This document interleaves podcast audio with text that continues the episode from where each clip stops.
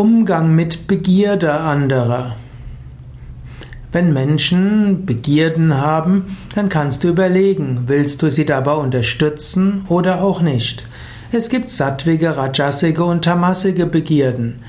Im Yoga teilen wir alles ein in Sattva, was rein ist, gut, erhebend, Rajas, was eher in die Aktivität mündet und etwas mit Ego und eigener Befriedigung zu tun hat, und Tamas, was ungesund oder unethisch ist oder den Geist grobstofflich macht.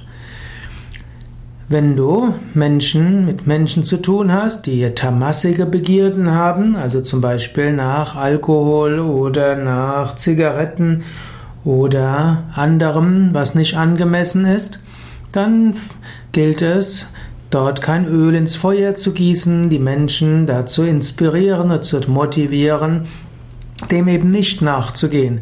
Vielleicht indem du ihnen andere Möglichkeiten gibst, sich zu entspannen und sich besser zu fühlen, zum Beispiel mit Yoga und Meditation.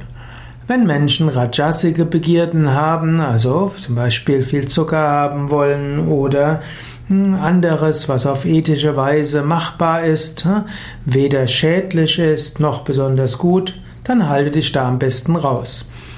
Wenn Menschen sattvige Begierden haben, also etwas danach begehren, etwas Gutes zu bewirken oder auch gesund zu leben oder anderen Menschen im größeren Maße zu helfen oder anderen Gefallen zu tun, dann stärke sie darin, gib ihnen Unterstützung, zeige ihnen die Wertschätzung und spüre auch innerlich, wie schön es ist, mit Menschen zu sein, die anderen Gutes tun wollen.